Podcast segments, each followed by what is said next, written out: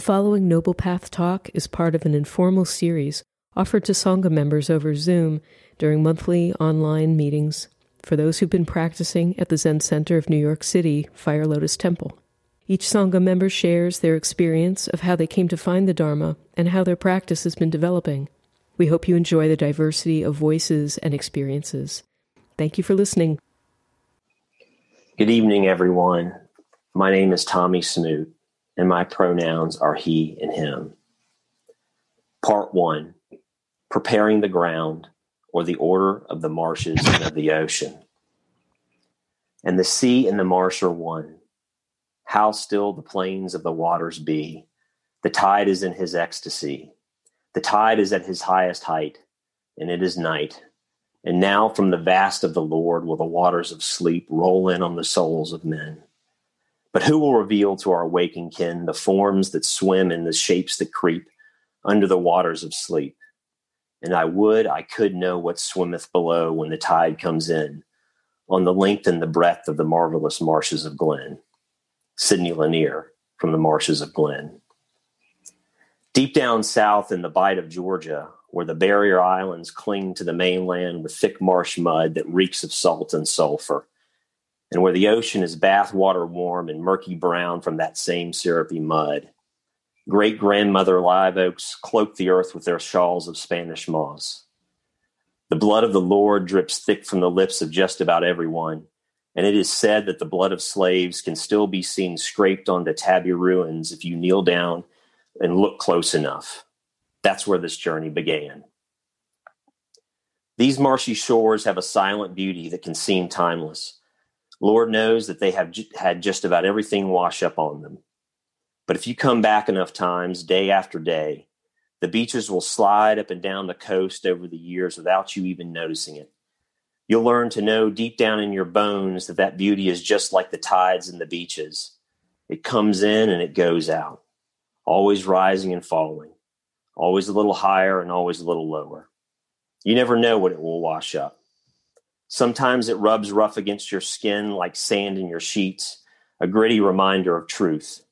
Sometimes it moves around and bends branches over in the sea breeze. And sometimes its ocean sculptor can sweep your ass up in a riptide in the blink of an eye. Every child knows you're doomed if you try to swim against it. You must swim with it. Best to just roll over onto your back and let it float you right out of its angry artist's fury. Let the hands of the Lord just cradle you right out of the rage, knowing then that only sal- the only salvation is to just slow down and relax.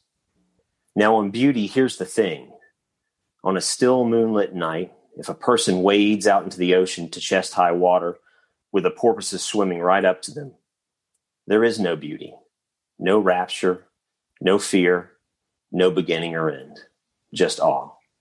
Things become very small and very large all at once. Sitting on the beach afterwards in the same moonlight, that salty sense will dry off on your skin.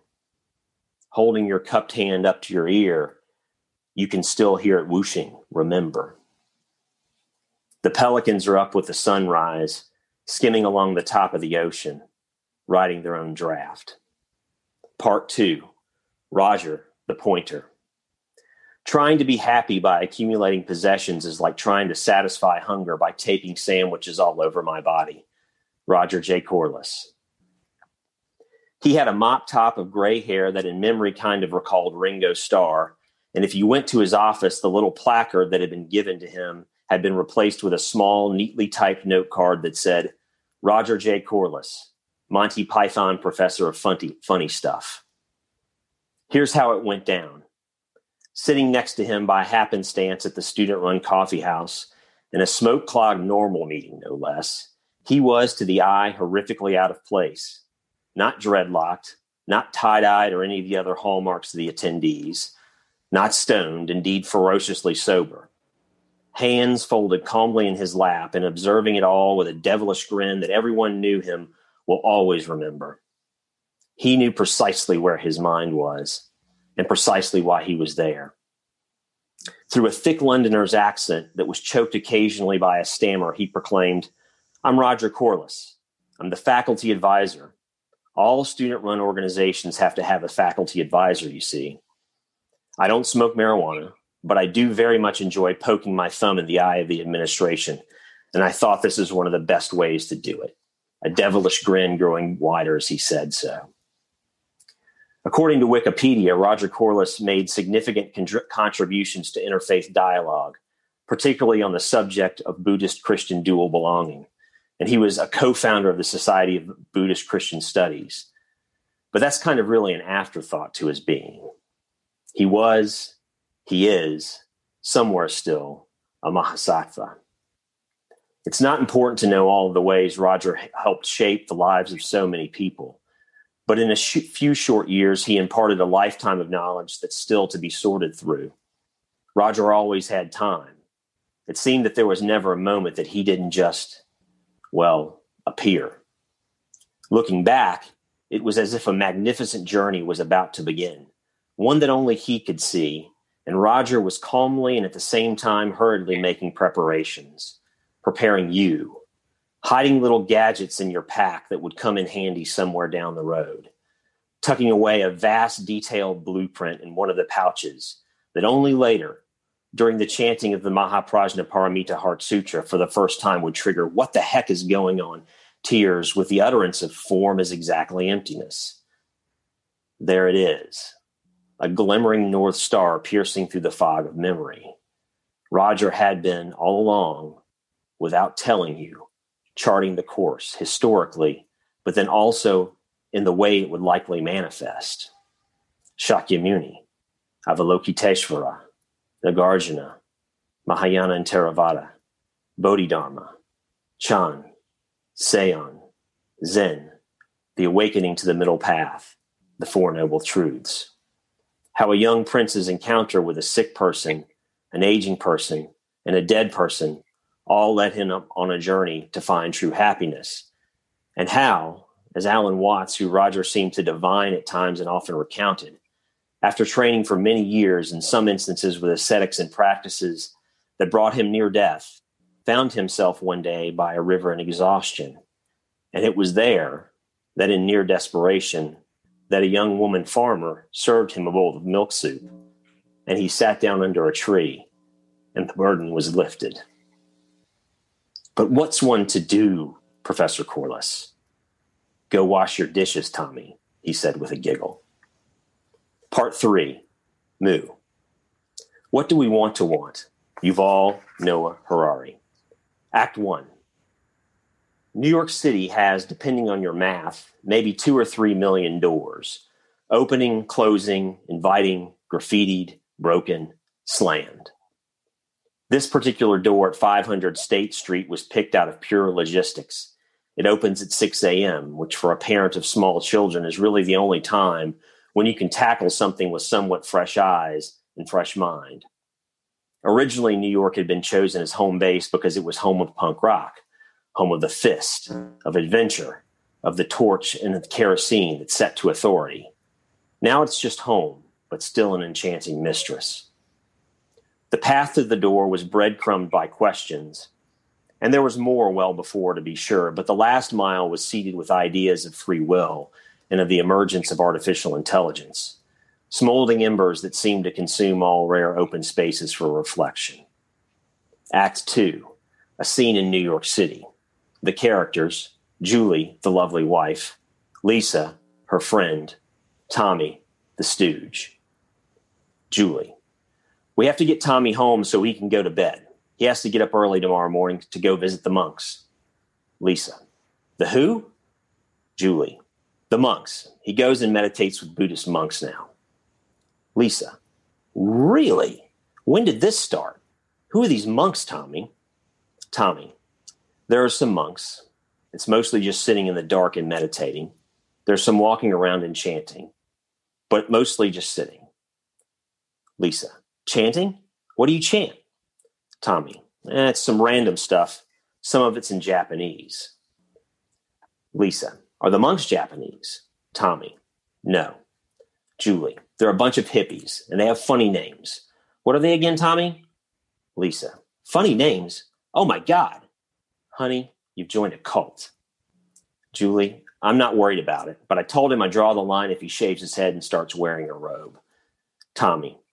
I don't think it's a cult. At least if it is, it seems to be hundreds of years old, at which point I think you pass out of cult status. They aren't asking for money, and there isn't any weird sex stuff going on, not at least that I can tell.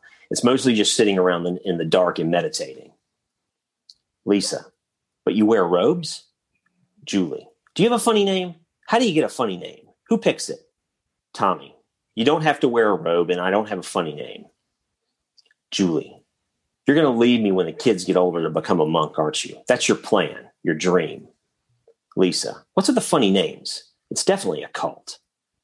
For the first year or so, this exchange was repeated at least a dozen times in different contexts, sometimes more gingerly and less directly, depending on the audience. Mom, you do what? Sometimes with outright laughs. One or two more free spirited friends were supportive. People quit asking. It eventually dropped out of conversation. Act three there was never any target, no designs on enlightenment or nirvana. Candidly, it was just nice to sit in a quiet place without screens or a phone ringing. There were, however, three conversations, or at least pieces of talks, that, well, they were like looking at your watch when you're in a dream. The first, the bait, was shortly after walking through the door for the first time. A question was posed Who are you? At the time, this question engendered a cynical New Yorker's internal dialogue. Thanks, old man. Thanks for the softball of a philosophical question. Are you really asking the question with a Brooklynite inflection? Who do you think you are? That might be fun. You know, throw some grenades, mix it up a little. Little kids still get these hard rubber balls and party goodie bags. And if you throw them with any intention, they will bounce and rocket around like a lit firecracker. This question, who are you, hit its target squarely. Its utterer, utterer first firing a diamond bullet that pierced through any cynicism without the hearer even realizing it. And then it just kept pinging around like one of those balls, begging to be chased. And it showed up again in another talk about Alice. It just wouldn't stop. A bottomless question that held, if even for a few minutes, gave the feeling of looking over the edge from the top of a skyscraper. The next, the hook was a passing comment in another talk, a momentary reference to what was happening, unrelated to the talk itself, really. This is mind training. That single utterance was enough char- a characterization that in a single stroke swept aside all the ceremony and all the brocade and left just a physician's clinical spotlight. This is all we're doing observing the mind, just observing. Very simple, unimaginably difficult. The third pass came in remarks on, on the void, a reference to Mother Teresa's letter in which she said, Jesus has a very special love for you. But as for me, the silence and the emptiness is so great that I look and do not see. Listen and do not hear. The tongue moves in prayer, but does not speak. And then, in commentary on the letters, the remark from the teacher no one knows what goes on in the minds of others. This was, well, it was a bit of what you might call an, a Neil Young moment, a recall of the lyric, once you're gone, you can't come back. That's not what Neil Young meant, but that's what it felt like, like jumping into the abyss like there was no choice now but to do just that. Act four great faith. Sometimes it seems just like a matter of chopping wood, just keeping at it, watching the tide rise and fall, seeing what washes up, noticing how the shoreline of the mind slowly washes out and slides up and down over weeks and months and years. It's not obvious that anything is really changing. It's most certain things are changing. And it becomes clearer and clearer that the perception of the changing is where all the happening seems to be happening. But it's not where anything is happening at all, except for our mind getting its own way. Each day you look at a draw, drawing of 10 oxen that was given to you, and you wonder where you are in the pictures, trusting that, and just humbly keeping at it. You can come alive in each of them. Great doubt. Things always go sideways an introduction introduction to Shanti Deva by your teacher, and everything is going great. Your teacher taps out, and there you are, left holding what feels like an ancient self help book. You wonder if your teachers aren't really like most mechanics you've dealt with grumpy, not really sure what is going on themselves, having to order a part, which seems like code for I don't know what's going on either. You wonder why we're bowing down to a bunch of old men that no one could pick out of a lineup. And then if the math is right, we're pulling all sorts of shenanigans themselves, men being men. You get lost a lot, like that time in Joshua Tree when a wash looked like a trailhead, and two hours later and low on water, you realized you were in the deepest of shit. You hold your hand up to your ear, and you hear the ocean again, the ocean's silent roar in the desert. And remember that the depth and the desert and the ocean are just mind, and that to, to survive the riptide, you can just lower your eyes, relax, and ease out of it. Great determination. It is well before dawn, sitting in stillness. Small steps and small eyes are watching. They can be felt. A whispered, Can I blow out the candle, Daddy? She comes over and sits in your lap, and it is blown out. She yawns the deep yawn of a child that has released everything back to sleep, and she just snuggles there in the cradle of your being. You carry her back up to bed, and walking back to the cushion, you hold your hand back up to your ear. You look deeply into the darkness.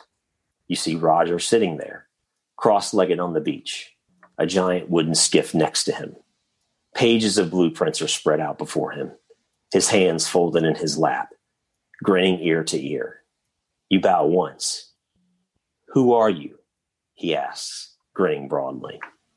The tide is rising, the tide is falling, you respond, covering all but the tips of the marsh grass and revealing the flotsam and jetsam resting in the mud. A second bow. Where is your mind? he asks now, giggling. It's looking for the moonlight reflected in the surface of the ocean, you answer. A third bow, and as you rise, the grin and giggling have transformed into a sudden deep calm.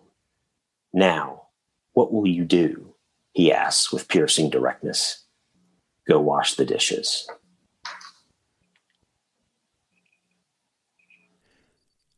Thanks for listening.